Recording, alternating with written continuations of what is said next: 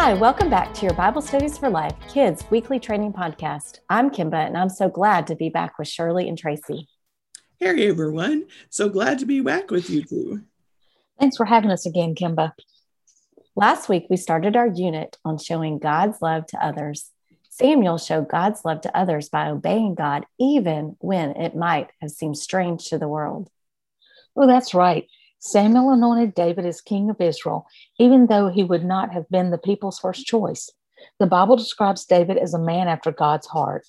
Even though David was a sinner, we can look at David's life and see lots of places where he showed others the love of God.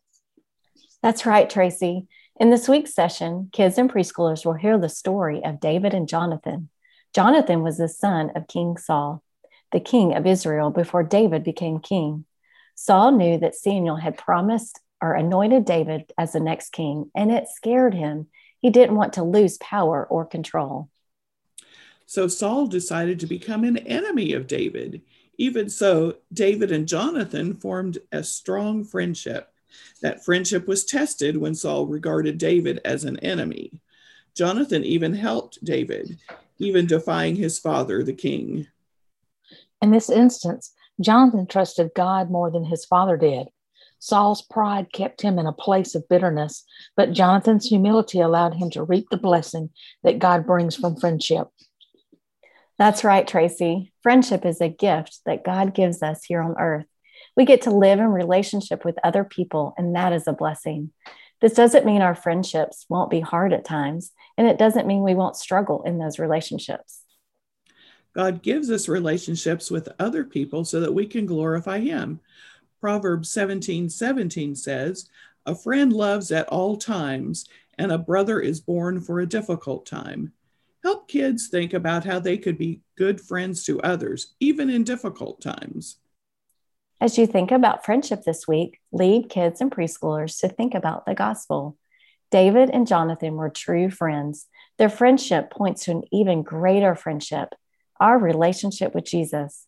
Jesus calls his friends in John 15:15, and he showed his love by dying to save us from our sin. Oh, this is a great reminder, especially in times of year like this. It can be easy to become so busy that we put our interpersonal relationships to the side. But God could be providing an opportunity to point us to our friendship with him by pursuing friendships with others. Amen. This is going to be a great session. We are praying that kids and preschoolers can grow even more in their love for others and use friendship as an opportunity to point others to Jesus. Thank you so much, Shirley and Tracy. Leaders, be sure to check out the level of biblical learning for your age group and consider how you can teach kids that concept through this Bible story. Consider also passing this week's levels of biblical learning on to parents for extra emphasis. For activity ideas, go to BibleStudiesForLife.com and look under Leader Extras for Kids. Thanks for all you do each week. We'll talk again next week.